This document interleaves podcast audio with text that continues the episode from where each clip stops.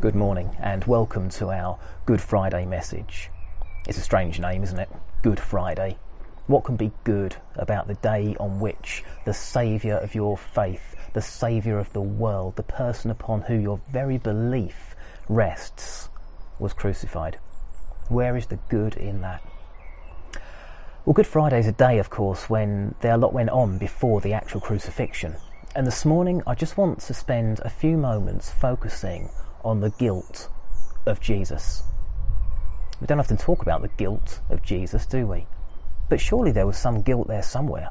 After all, he was crucified, he was tried by a series of different trials. They all eventually got to the decision that he could be passed from one, one group of people to the next until eventually he was nailed to the cross and no one did anything to stop it.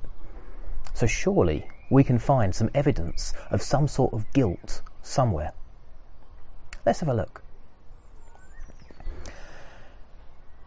You see, last night we celebrated, didn't we, um, Maundy Thursday. We remembered Jesus' instruction to us to do this in remembrance of me, to share the bread and the wine together.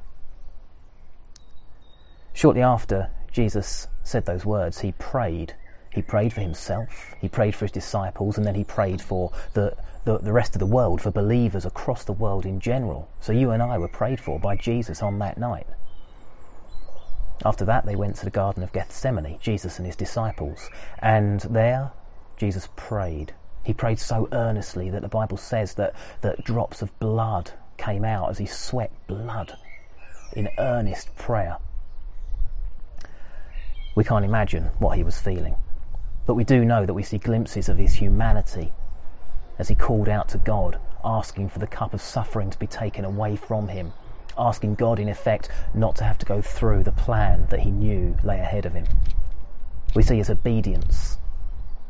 We see that he knew there was no choice but to go through. And so, willingly, he stands when he hears a group of soldiers coming to arrest him. He kisses his betrayer, Judas and he goes to face what lay ahead.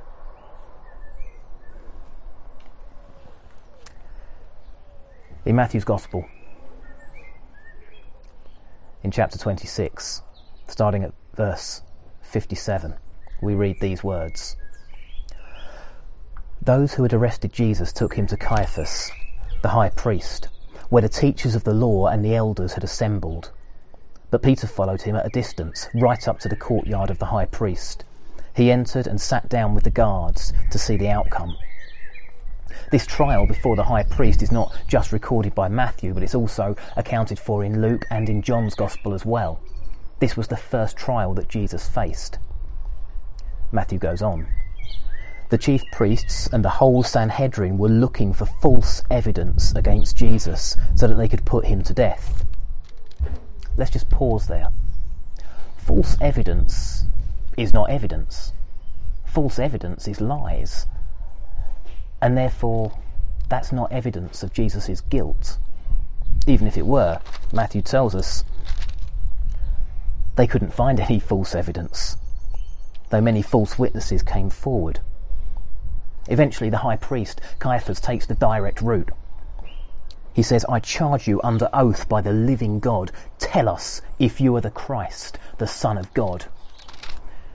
Jesus is just as direct in his response. Yes, it is as you say. But I say to all of you, in the future you will see the Son of Man sitting at the right hand of the Mighty One and coming on the clouds of heaven. Then the high priest tore his clothes and said, He has spoken blasphemy. Why do we need any more witnesses? Look, now you have heard the blasphemy. What do you think? He is worthy of death, they answered. So there's no guilt there. There's no evidence of wrongdoing. Jesus was asked a direct question and gave an honest, direct answer. Not the answer that the high priest wanted to hear. But certainly there's no evidence of guilt in this trial. When we jump ahead to look at Luke's account,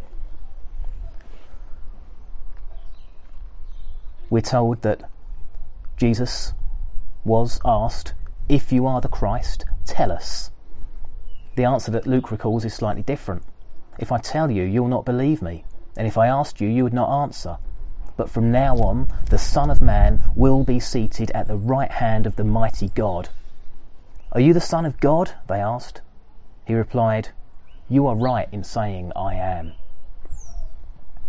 Then they said, Why do we need any more testimony? We've heard it from his own lips. And then finally, John recalls a similar scene where Jesus is brought before Caiaphas, where he's asked the questions. And Jesus replies to Caiaphas, the high priest, I've spoken openly to the world. I always taught in synagogues or at the temple, where all the Jews come together. I said nothing in secret. Why question me? Ask those who heard me. Surely they know what I said. When Jesus said this, one of the officials nearby struck him in the face. Is this the way you speak to the high priest? he demanded. If I said something wrong, Jesus said, testify as to what is wrong. But if I spoke the truth, why did you strike me?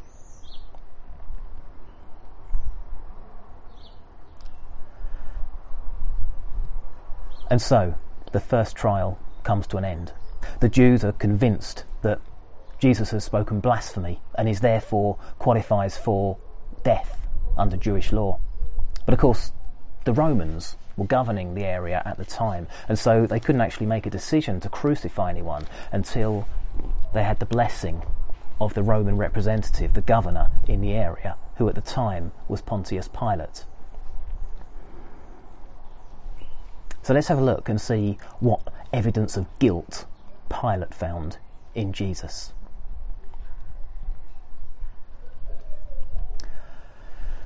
Matthew records that Jesus stood before the governor, before Pilate, and was asked, Are you the king of the Jews? Yes, it is as you say. Then Pilate asked him, Don't you hear the testimony they're bringing against you? Jesus made no reply. He didn't need to give account for himself. Yes, he'd heard the testimony brought against him, but he wasn't going to deny it. He was who he claimed to be. While Pilate was sitting on the judge's seat, his wife sent him this message, we're told in Matthew 27 Don't have anything to do with that innocent man, for I have suffered a great deal today in a dream because of him. So Pilate gets this message from his wife. She describes Jesus as an innocent man, not because she's met him, not because she's tried him, but because she's had a dream. And she knows him to be innocent. But still, the chief priests and the elders persuade Pilate. They keep shouting, Crucify him, crucify him. Why? asks Pilate in verse 23. What crime has he committed? But they just shouted louder, Crucify him. When Pilate saw that he was getting nowhere, but that instead an uproar was starting, he took water and washed his hands in front of the crowd. I am innocent of this man's blood, he said. It is your responsibility. Luke records Pilate's words, equally as strong. He recalls Pilate announcing to the chief priests and the crowd, I find no basis for a charge against this man. According to Luke, Pilate then sent Jesus to be tried by Herod. Herod's quite excited when he hears that Jesus is coming to his palace. He thinks this great miracle worker, he's going to turn up and do, do tricks and perform miracles. Great! Like a biblical Paul Daniels turning up on your doorstep. Herod is quite excited. Luke recalls from what he'd heard about him, he hoped to see Jesus perform some miracles. He plied him with many questions, but Jesus gave him no answer. Herod and his soldiers ridiculed and mocked Jesus. Dressing him in an elegant robe, they sent him back to Pilate. That day, Herod and Pilate became friends. Before this, they'd been enemies. So Pilate finds that having thought he'd got rid of the problem, the problem has returned to him. He says to the people again, You brought me this man as one who was inciting the people to rebellion. I've examined him in your presence, and I find no basis for your charges against him. Neither has Herod, for he sent him back to us. As you can see, he's done nothing to deserve death. Therefore, I will punish him and release him. The theme of, he- of Pilate's judgment is consistent. In Luke 23, verse 20, we're told that Pilate was wanting to release Jesus and so appealed to them again, but they kept shouting, Crucify him, crucify him. For a third time he spoke to the crowd. Why? What crime has this man committed? I found in him no grounds for the death penalty. Therefore I will have him punished and released. But still the crowd insist. They're, they're, they're being stirred up. There's a spirit of rebellion in them. And eventually Pilate realizes that he could have a political incident on his hands if he doesn't give them what they want. And so eventually, having given them the choice, he decides to release the man who had been thrown into prison for insurrection and murder, the one they asked for, and surrendered Jesus to their will. Still, no evidence of Jesus' guilt.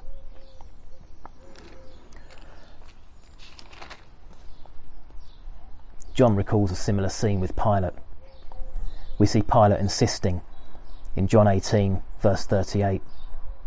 Pilate insists, I find no basis for a charge against this man. Chapter 19, verse 4. Look, I'm bringing him out to you to let you know that I find no basis for a charge against him.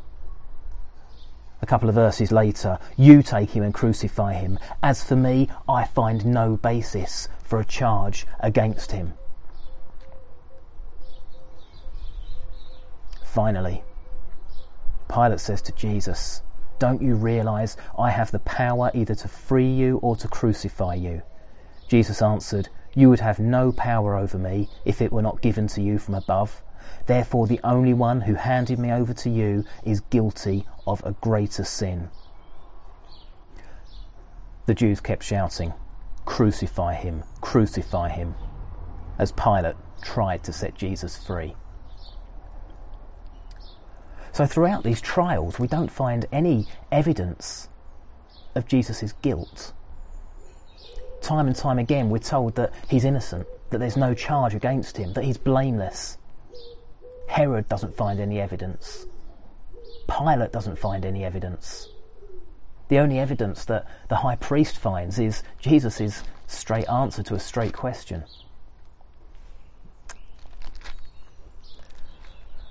It's interesting as well when we're talking about innocence and guilt that in Matthew's Gospel we're given a scene in amongst the trials where even the betrayer acknowledges that Jesus is innocent. In chapter 27 of Matthew's Gospel, we're told when, Ju- when Judas, who had betrayed him, saw that Jesus was condemned, he was seized with remorse and returned the thirty silver coins to the chief priests and the elders. I have sinned, he said, for I have betrayed innocent blood. What is that to us? They replied. That's your responsibility. You see, the chief priests and the elders were the ones who had bought Judas. They're the ones who had paid him off, given him 30 pieces of silver so that he would hand Jesus over to them. He had done that. But then he was racked with guilt because he knew that Jesus was innocent. The guilt lay on Judas, not Jesus.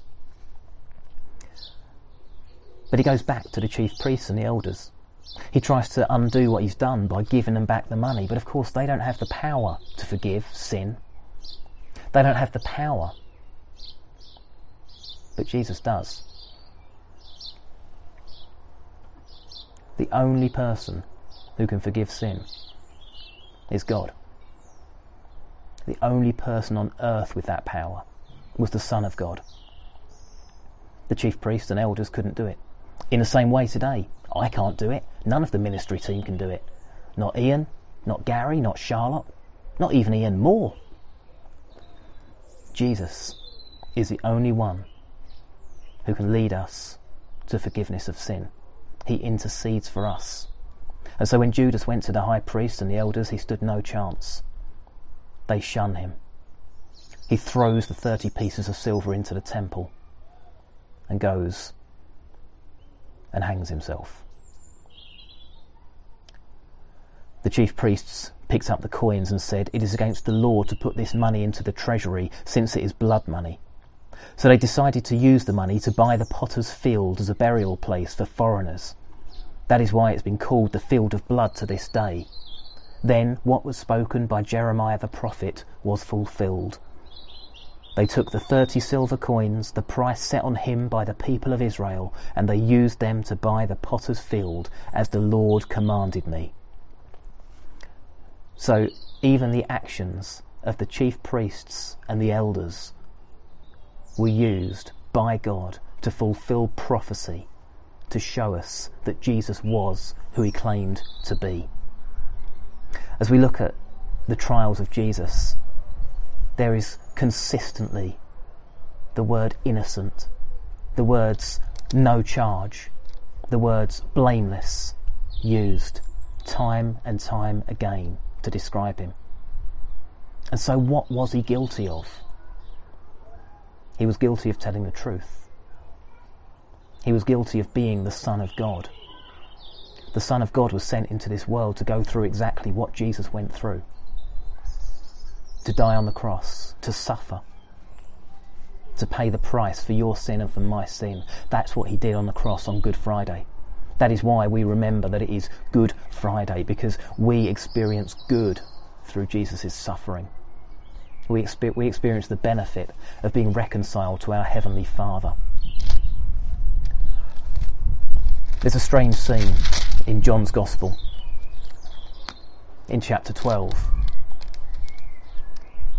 where Jesus is speaking to a group of Greeks with his disciples. He's not just, re- he's not just speaking to Jews, he's speaking to Gentiles as well. And we read in John 12, chapter 23, Jesus replied to them, The hour has come for the Son of Man to be glorified. I tell you the truth, unless a grain of wheat falls to the ground and dies, it remains only a single seed. But if it dies, it produces many seeds. Jesus was talking about his own death. I find it interesting that he says the hour has come for the Son of Man to be glorified. Now, I don't know about you, but when I think of glory, I think of the, the emotional outpouring that comes once a victory has been secured. It's a moment of triumph, a moment when we claim victory. But Jesus doesn't use glory in that sense. Jesus talks about the Son of Man being glorified on the cross. At Jesus' lowest moment, at the point where his suffering and pain was the most intense, he talks about being glorified.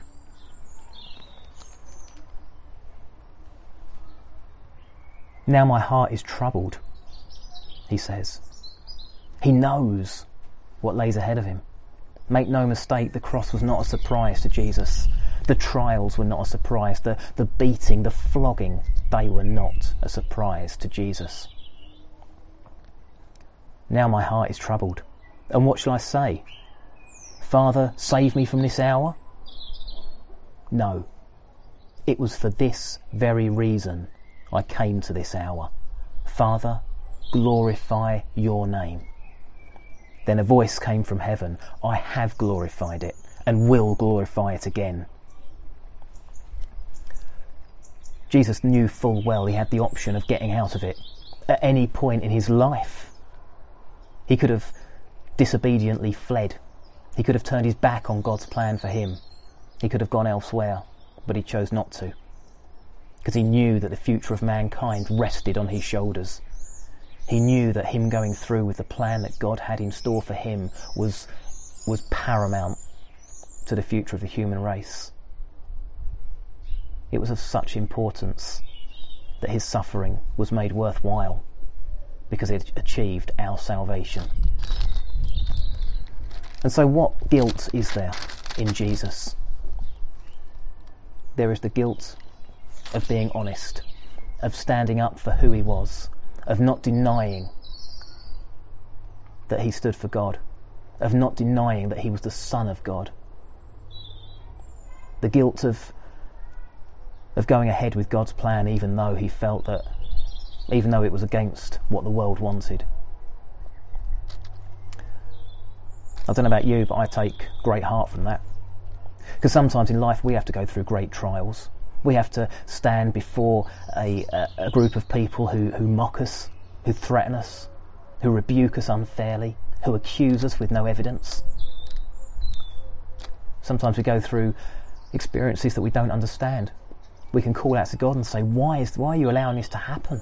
What have I done? Paul writes in 2 Corinthians about Moses having a veiled face, wearing a veil to hide from the people of Israel the fact that his glory was beginning to fade, that the light that he'd seen was beginning to fade. And Paul says, whenever anyone turns to the Lord, the veil is taken away. Now the, now the Lord is the Spirit, and where the Spirit of the Lord is, there is freedom. And we, with unveiled faces, all reflect the Lord's glory, are being transformed into his likeness with ever increasing glory, which comes from the Lord, who is the Spirit. So you see, this process of transformation, this process of coming to glory, of being glorified, is what Good Friday is all about. Jesus went through the process of being glorified on the cross. He was without sin. He was blameless. No one could find any fault with him, even though they tried and tried and tried. I don't know about you, but if I was put before three juries, they'd find a lot of fault in me, as I'm sure they would you too, because none of us are perfect, because we, we all sin and fall short of the glory of God. And so when we go through times of suffering, when we go through times of hardship, when we go through times where we think, why is this happening to us? We can take heart from the story of Good Friday. We can take heart from the suffering of Jesus because we know that the time came for him to be glorified, and the process by which he was glorified was one of hardship and difficulty and injustice. We too are going through a process throughout our time on earth of being prepared to be made perfect by the blood of Jesus, to be made perfect so we can enter heaven and spend eternity in the presence of our Father. Jesus died for you, and He died for me, and we can give thanks for that forever. Let's pray. Heavenly Father, thank you for this day. And thank you, Lord, that we can read your word and be reminded that Jesus was without fault, that he was without guilt, that he was as pure as pure can be. And that because of that, he was a suitable sacrifice to pay the price for my sin, for the sin of everybody in this world. And we thank you, Lord, that through his sacrifice we will one day be made perfect again, so that we too can enter into the heavenly, heavenly realm, see Jesus seated at the right hand of the Father, and bow before you and give thanks for your Son. So, Lord, on this day, help us not to feel sad, but instead renew our hope, refill us with your Spirit, and give us strength, we pray in the name of Jesus Christ our Lord. Amen. Have a great day today. Give thanks to Jesus for what he did for us. And remember, we'll see you again on Easter Sunday morning when our hope will be reborn, when we can look to the future refreshed, revitalized, and with joy because Jesus rose again. Amen.